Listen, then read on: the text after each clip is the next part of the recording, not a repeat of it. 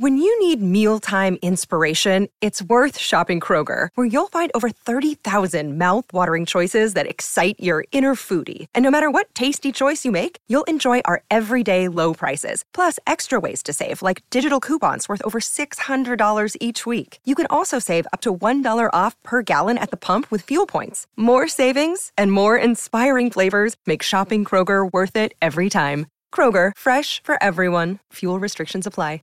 It's lunchtime at Tim Hortons, and we're serving up a special deal just for you. Our new $5.99 lunch deal includes your choice of any lunch sandwich and a side of crunchy kettle chips. Because what's lunch without a little crunch? And the sandwich choice is all yours, like a ham and Swiss, Chipotle chicken wrap, BLT, and more, made to order just the way you like it. Tim Hortons new lunch deal. Simple, delicious, and just $5.99. Now that's a good deal. Only at your neighborhood Tim's. U.S. only. Price and participation vary. Terms apply. Hello and welcome to the Promised Land, a show about Manchester United and part of the 90 Min podcast network. I'm Scott Saunders, joined by Rob Blanchette as ever, talking all things Manchester United. Subscribe wherever you get your pods on Apple, Google, Spotify, and the likes, and you can watch us on Tuesdays and Fridays twice a week. Head over to YouTube, subscribe there, like this video, leave a comment for us as well, and we'll do our best to get back to you. And follow us on Twitter at underscore Scott Saunders, at underscore Rob underscore B, and at Promise and MU for the show. Rob, I thought I'd get those out of the way first thing. Uh, how are you doing? Not too bad. A little bit tired from uh, from work the last few days, and looking forward now to some more kind of Manchester United action. We've got some good stuff to talk about today in terms of one of our players, and obviously a returning superstar who we hope now kicks on and helps our football club. Yes, we'll talk about Jadon Sancho. That is the that's the man Rob is talking about. It was lovely to see him come back the other night with a smile on his face, and we heard the Old Trafford crowd give him a nice, rousing cheer. Erik Ten Hag with his arm around him, you know, talking him up as he was about to join, come on the pitch. I think there was even a moment where Bruno Fernandes probably could have squared it to him, and he, he had a tap in, but he chose to shoot, which was a shame. Uh, but we'll talk Jadon Sancho because he's back in the mix. Anthony Martial is back in the mix. Maybe you're talking about Martial, Rob, were you? Or I'm talking about both of them. talking about both of them. we'll talk about uh, how Erik Ten Hag could maybe use Jadon Sancho moving forward, as we've Rob and I both touched on it, but potential new role for him. Uh, we'll see how that plays out in the next few weeks, but it's good to see him back in a red shirt.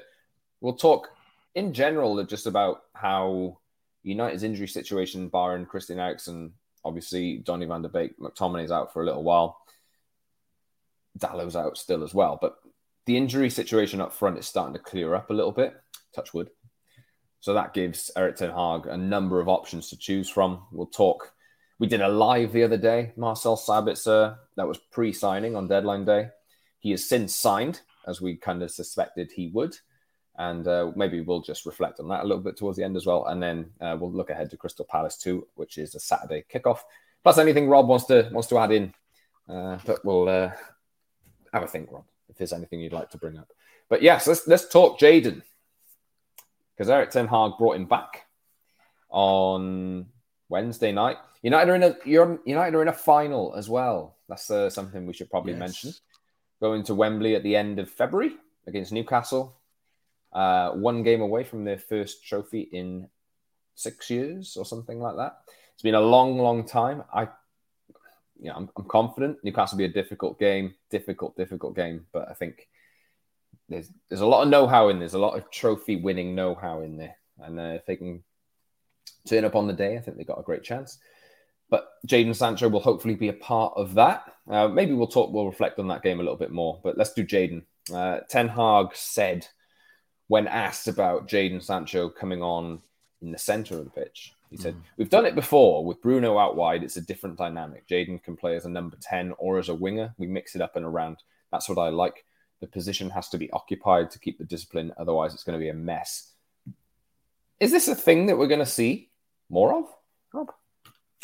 I believe so. And I believe there are kind of a kind of multitude of reasons why this is the way it is going to go and why we're talking about it in the manner that we are. Because I kind of think we think about Jadon Sancho arriving from Borussia Dortmund and the function that he was bought to fill in. He was kind of bought to fill in the Solskjaer problem on the right, wasn't he? He was bought to come in in the 4 2 3 1 to be the guy on the right hand side and to be the one that feeds the striker inside, whoever that might be, whether that be Cristiano or someone else.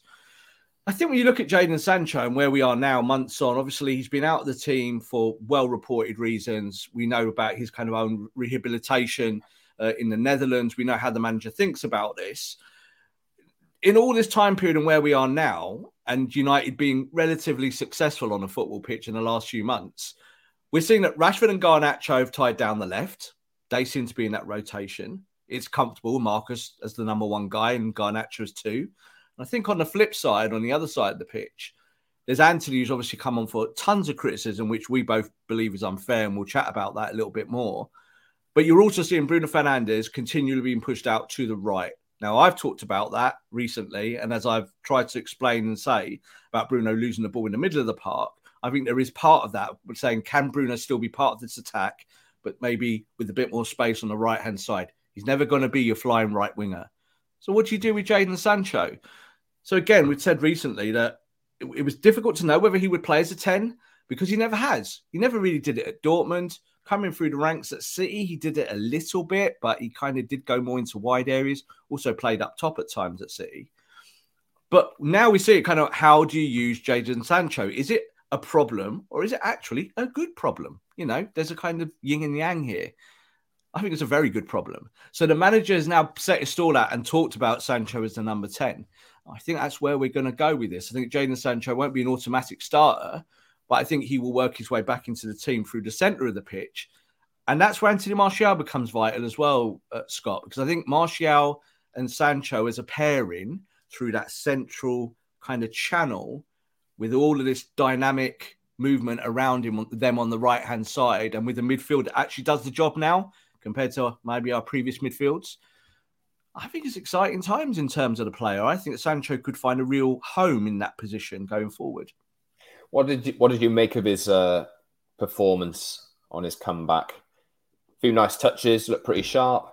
Look sharp, rusty. You know, like expected a little bit of ring rust there. You, you can't expect someone to kind of climb back in the ring and be punch perfect straight away. And I think there was a little bit of that. Uh, I think the thing is, in terms of like building up his fitness now and his match fitness, and that will be obviously the idea of the manager. It, it, that is, has to be a, a, work in progress. We're not going to see it like that, and I think it might still be two, three, four weeks before we see anything like the Jadon Sancho that we think we know. Um, you know, we've got the, the, the Palace game coming up. No offense to Palace, but I think again their formation le- lends into maybe giving Sancho additional minutes. I wouldn't be surprised if he starts against Palace and maybe they do it the other way that he does 60 minutes and that you you then bring him off rather than what they did in the in the last game. But you need Jadon Sancho if you want to be a serious team in the top four, don't you? Like he's a 70, 80 million pound footballer. Only 10 minutes ago, he was a generational England national talent.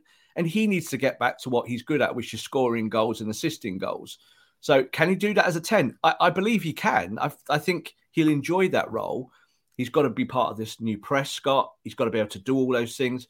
And I think we saw at Dortmund, he was actually all right at the press. He wasn't like He's not going to be a pressing monster, but he can intercept. He can be smart. He can do all that stuff.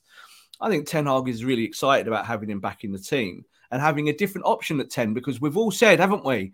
Bruno's undroppable. Who do you play at the 10? Let's play Eriksen there. Oh, no, you can't play Eriksen there because he's injured. Well, you can play Sancho there now. And I think we'll see a lot more minutes for Jadon through the middle. What does you you've named the Eriksen Bruno Fernandes, Marcel Sabitzer can play there. Yeah. We'll talk about him in a little bit. I don't think he will, but he can. Um, what does Sancho bring to that position? Because uh, Ten Hag has talked about, you know, there's a lot of options for forward positions, right? So mm. you've got Antony, uh, Sancho, Weghorst, Martial, Rashford, Garnacho as a front, you know, front six. Ten Hag has talked about picking players for certain matches and this kind of thing and making certain plans.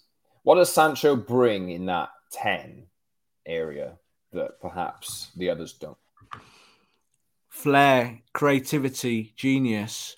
Like I think that on the ball in those areas. Like again, I don't, I don't, want to sound like I'm having a go at Bruno. I'm really not. You know, I think Bruno in the final third, anywhere in the final third, is a fantastic footballer. His metrics show it, and he's a leader, and etc. etc. You know, we know what Bruno is, what he's good at.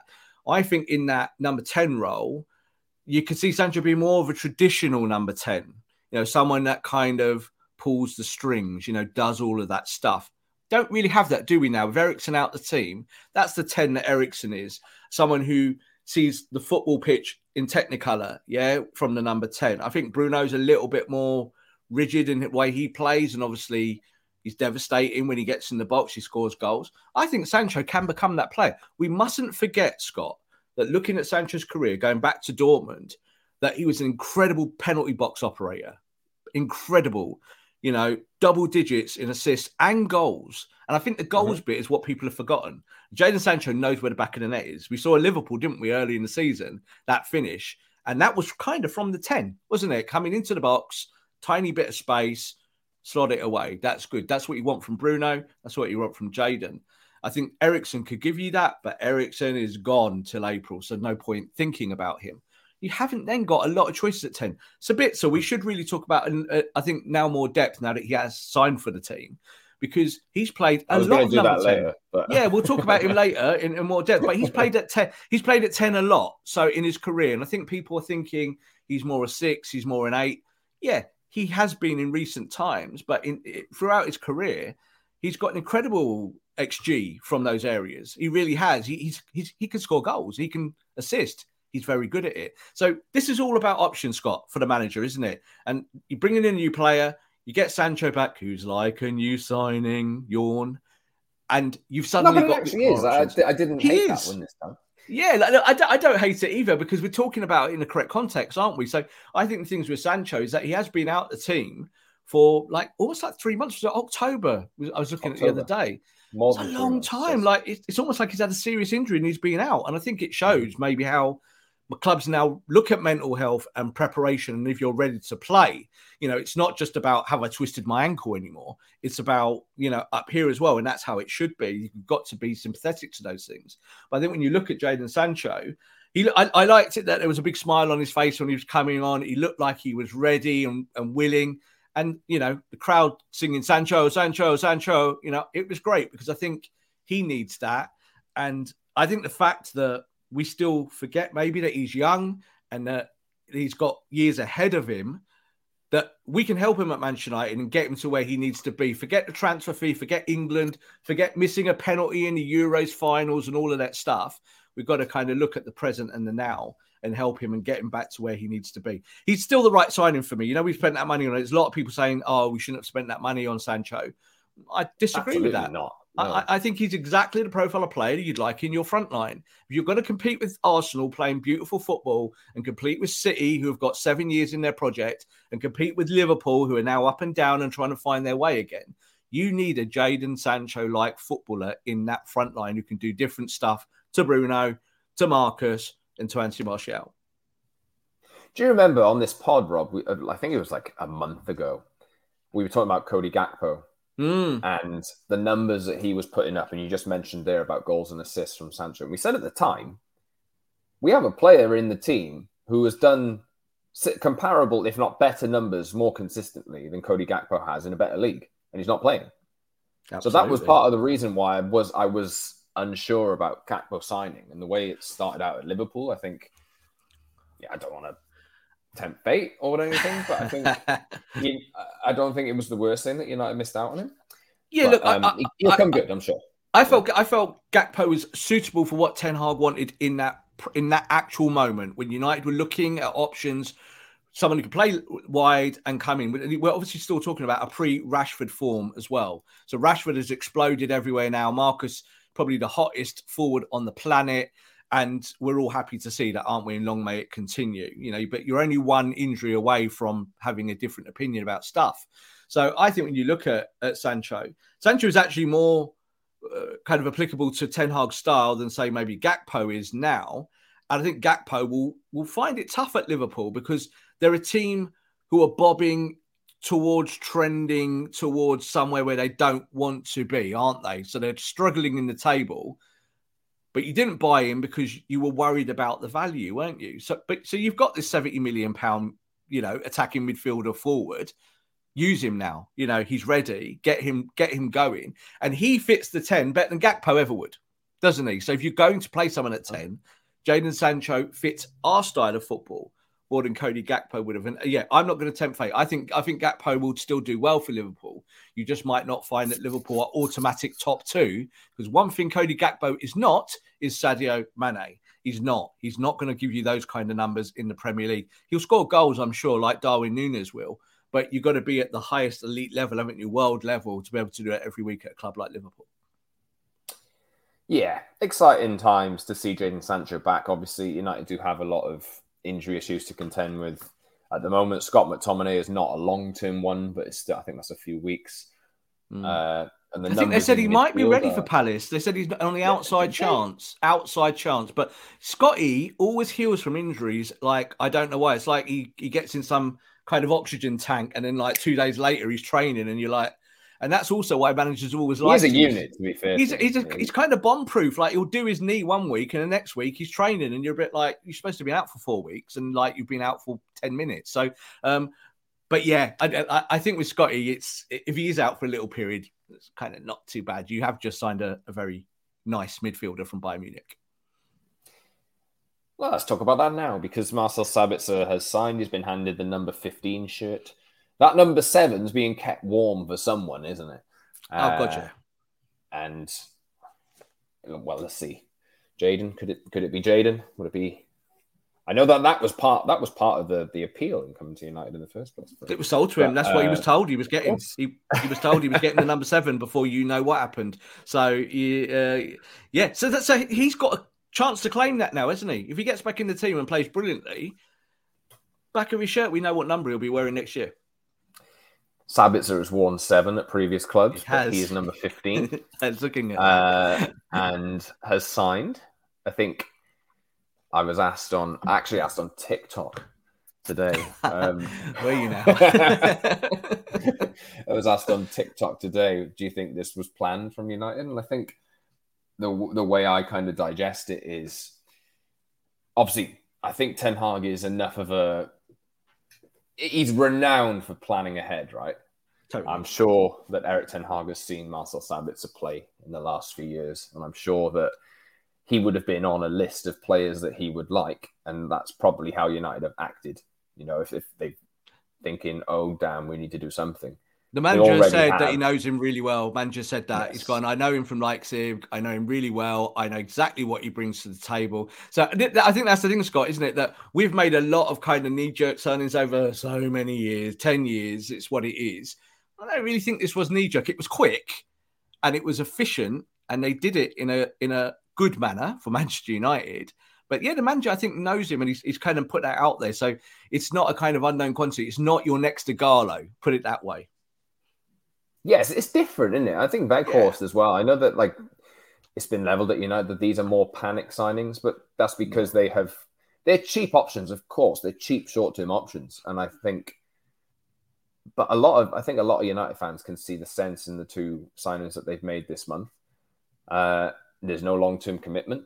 If everything goes well with Sabitzer and Weghorst, and they uh, have to be signed, then I'm sure that there's a way to do it. But I'm sure that in the long term planning signing a 38 year old, not 38 year old, a 30 year old, not Ronaldo, got older 30 year old, quick, and a, it's Ronaldo's birthday in a few days' time. Happy birthday oh. to him.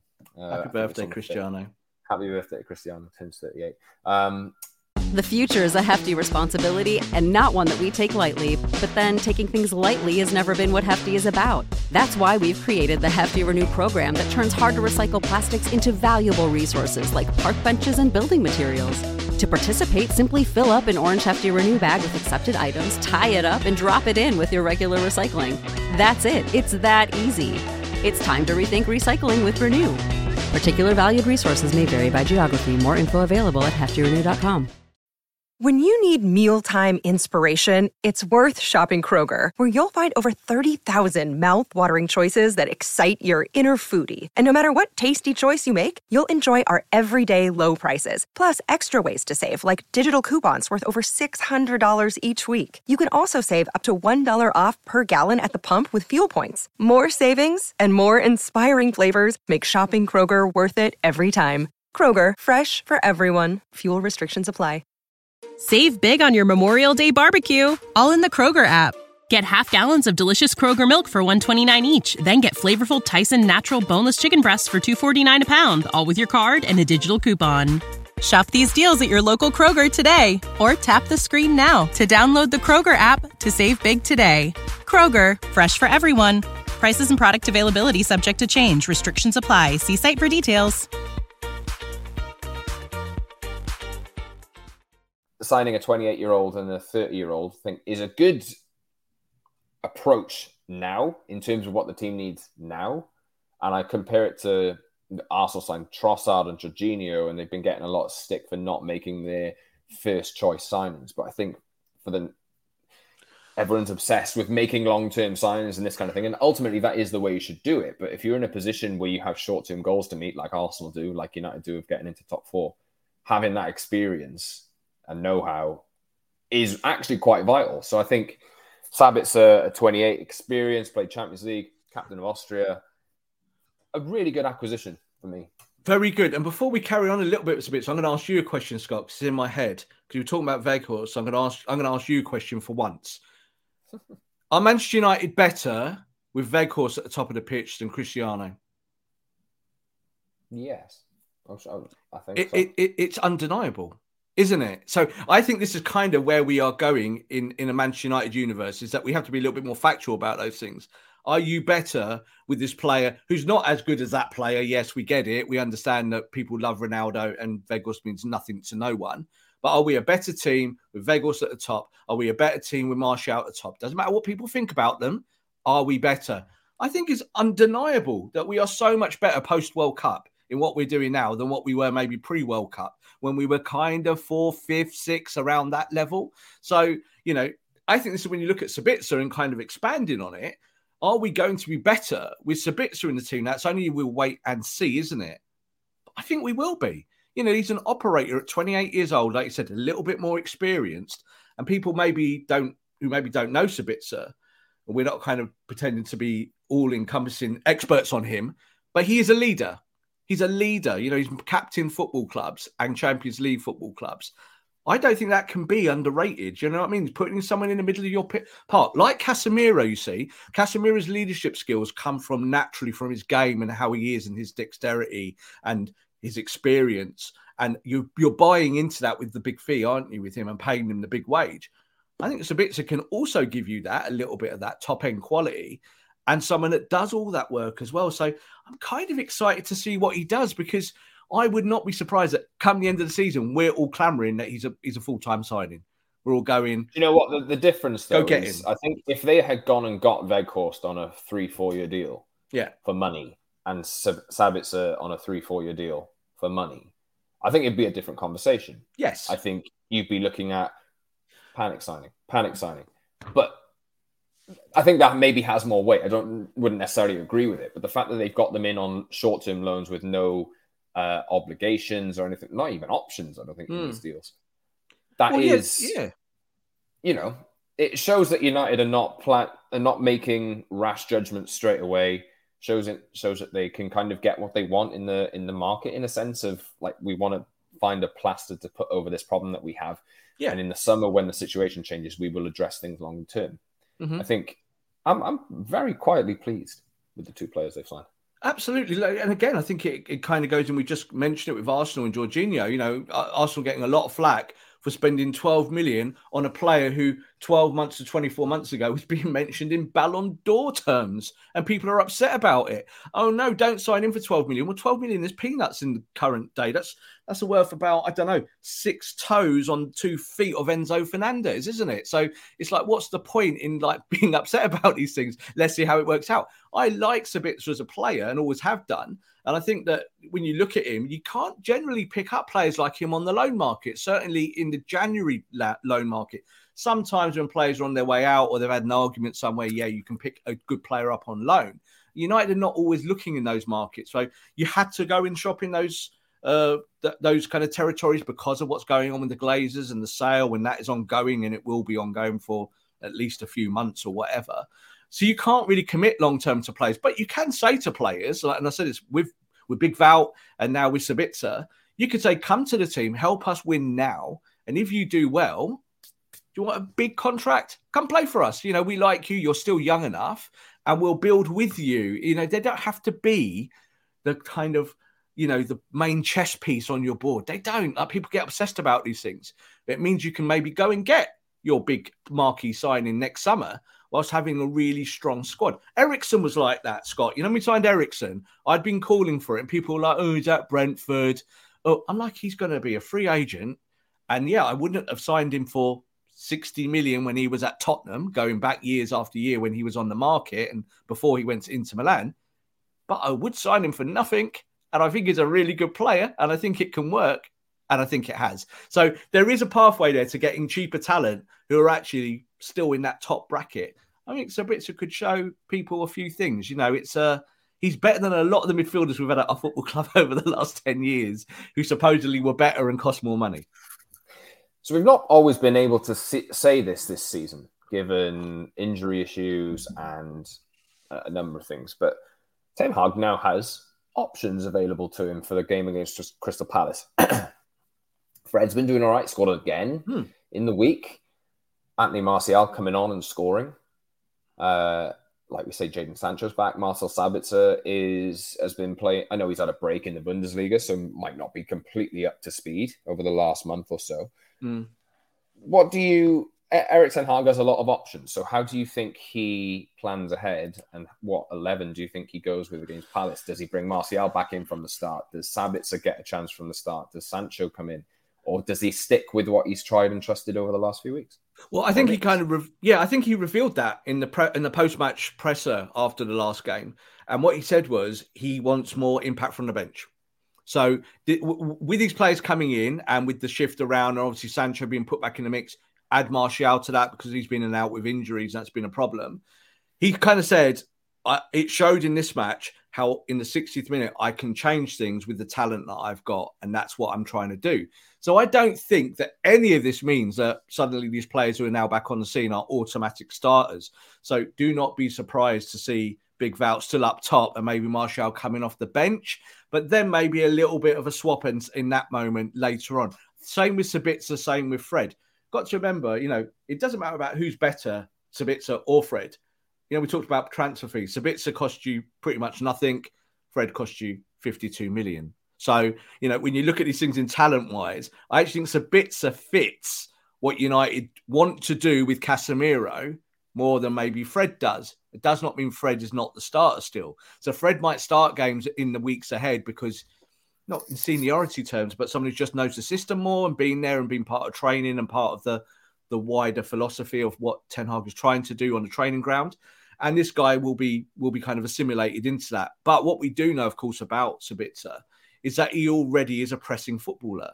He's used to playing pressing systems, getting into areas to be able to intercept and being able to press high up. So, and, that, that's that's the requirement. A bit like Weghorst is that you brought him in at number nine not because he's the most prolific goal scorer in the universe. You bring him in because he can press from day one. And we saw that, didn't we? We saw him come in and he ran straight from the first second at the centre back. It's part of the job. Do it. So I think Sabitzer, I think, I don't think he'll start, obviously. He's had no training with us. And Erik Ten Hag actually has shown that, like, remember when we were talking about why is Casemiro play, not playing and McTominay's in there at the start of the season? Yeah. Uh, Ten Hag has previous for making sure that people are up to speed with how he plays football before yeah. throwing him in. Ten Hag is is I think as an individual, and we've kind of done these kind of psychoanalysis of our manager over a long period of time. He's overtly conservative, and what I mean by that is not in a kind of negative term, but he will put out a bridge and say, right, you got to get from this side of the bridge to that side of the bridge. I'm just not playing you. That's the end, and we don't do it. And, that, and that's his rules. They're his laws Guardiola kind of does that, doesn't he? João Cancelo, you were this side of my bridge at the time. Now you're this side. You got to work it back. You're not going to work it back. Bye bye, out the door. And I think with Ten Hag, he's a little bit like that. And I think that's why he's brought Sabitzer in because he knows Sabitzer will come in and just work hard and work his way into the team, and that gives you another option. And United without Christian Eriksen, I think we've gone, haven't we, from being really distraught about Eriksen in those moments, and when you know Mr. Andy Carroll slides through the back of him and ruins three, four months of his career, and we're all really upset about it. To now, kind of very quickly thinking United found a solution that might even be a little bit better than Eriksen playing that six-eight role. So I'm I'm really high on on Sabitzer at the moment. I hope he kind of proves us all right because I think he'll work behind the scenes, and I think he might not be ready to start Scott for a couple of weeks, you know. And and I feel that way about Jadon as well. It's still an ongoing process, but it just means that you've really got some nice options now as you go into the second half of the season. And Man United got to keep winning, haven't you? Like we're in a cup final, like we said, we've not really talked about that yet, but you're in a cup final against the richest team in the in the planet on the planet who have got 500 billion to burn, who just buying, you know, boys from Everton for 50 million or whatever because they can. Um, you talk about transfer fees. Um, and and they're high, aren't they? Newcastle are going to Wembley to win. This is not a kind of make up the numbers Newcastle. It's a different time for them. Uh, of course, the last time they were at Wembley in a cup final was 1999. I remember it very, very well, and we absolutely walked all over Alan Shearer's team. So we're not going to do that again, but I think we've got a team now, at least, that kind of building towards being successful. I wonder how many people listening to this uh, remember that one, or I, I, don't know what our listener base is in terms. I always feel old, Scott. Like when I talk about, you know, I, I, I you know, 1999. I'm unfortunately, I'm, I'm, so old that you know, I, I when we won, when Solskjaer scored the goal to win the treble, I ran out my flat ran to the local all days and bought all the champagne off their shelves because I was going mad. As that's what I did, at whatever o'clock it was at night. You know, unfortunately, I wasn't. That was one game I wasn't at in the Nou Camp. I've been at many over the years and seen. You know, you know I was there in Moscow for it. But I always think that as well. Like '99 to me still doesn't feel that long ago because I'm so flipping old. But yes, a lot of our audience, it's it's kind of like like old law, isn't it? Like they didn't see those teams from the 90s. And uh, you know, I always feel really blessed that I was at a lot of those games and that I saw that team because it was the best team. The, the 94 team, the 95 team, and up to 99, that period, like, you know, oh my God, you know, it was like how City are now. You know, we just expected to win every week. If we only won 3 0, we got annoyed. You know? mm-hmm. Oh, we won 3 0 this week. Why did we not win 12 0? Like, oh, and uh, it were different times. But I don't know. I think Erik Ten Hag is building a team that that can expect success going forward as long as it continues it'd be very good if they can win a trophy because I think it's yeah. One thing you remember when Sir Alex was rebuilding that. Obviously, Chelsea came along. Obviously, we had the Invincibles. United won the league in two thousand three. Yeah, the Invincibles came along. Then Chelsea came along, and mm. it was like, oh, are we United ever going to do this and come back? And I mm. think they won the League Cup. I can't remember which exact year it was. Was it maybe 07 or 06 or something? I can't remember which one but it was the it was along around the time that Ruud van Nistelrooy was was there, and like yes. the, the next generation was coming in. Ronaldo was there, Rooney was there, John O'Shea. The Cup, yeah, the League Cup that was one? that League Cup win. I think was quite important, wasn't it? Yeah, like I, I, I'm one of these things about trophies is that ultimately it's only the, the kind of big two are the ones that really count. They're the ones that people remember and stick with you.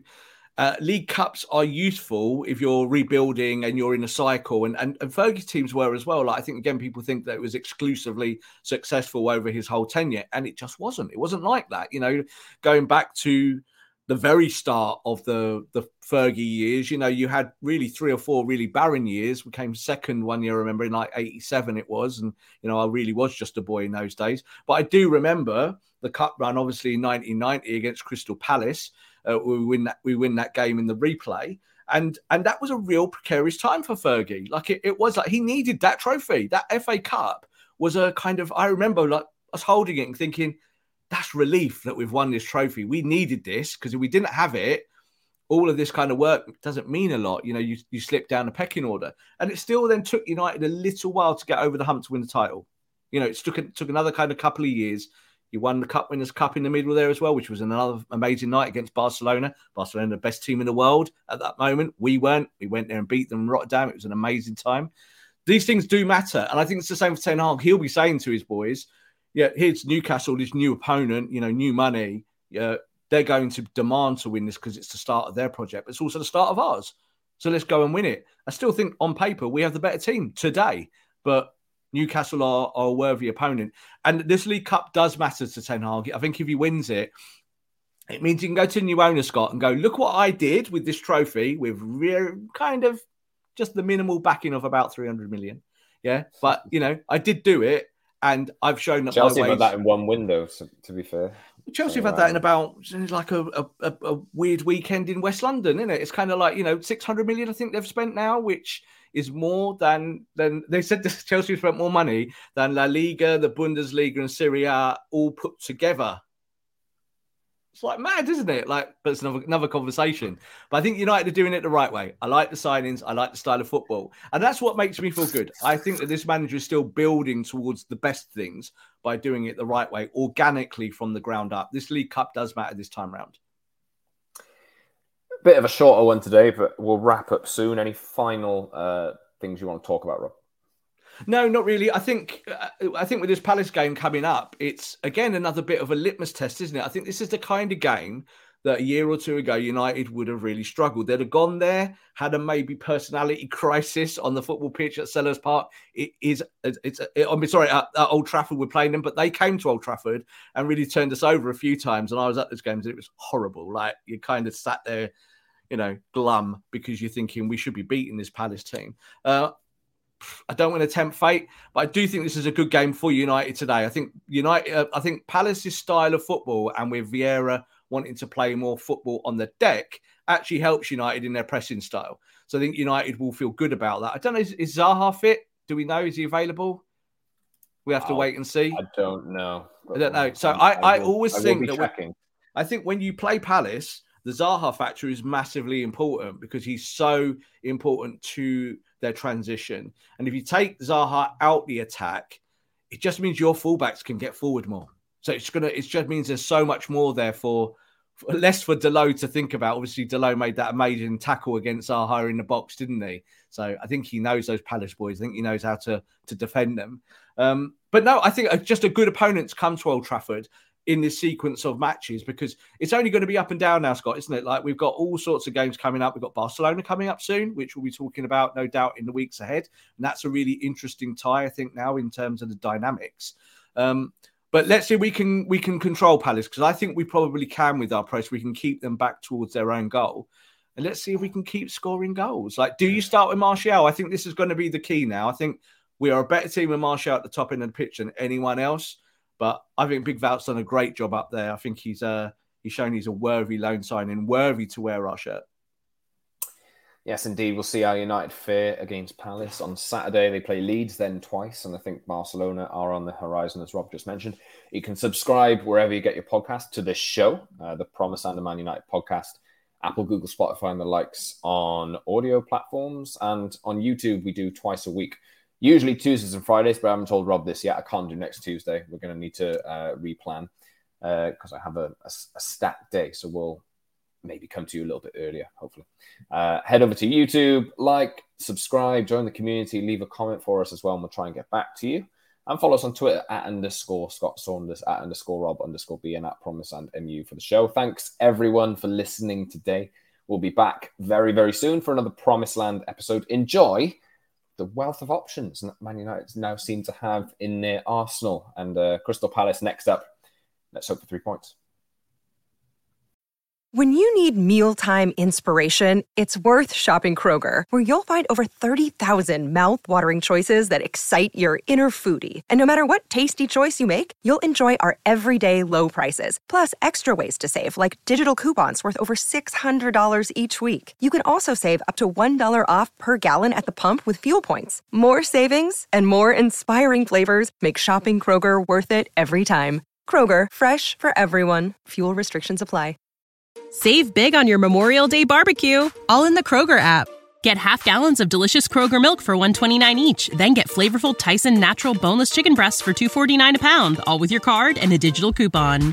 Shop these deals at your local Kroger today or tap the screen now to download the Kroger app to save big today. Kroger, fresh for everyone. Prices and product availability subject to change. Restrictions apply. See site for details.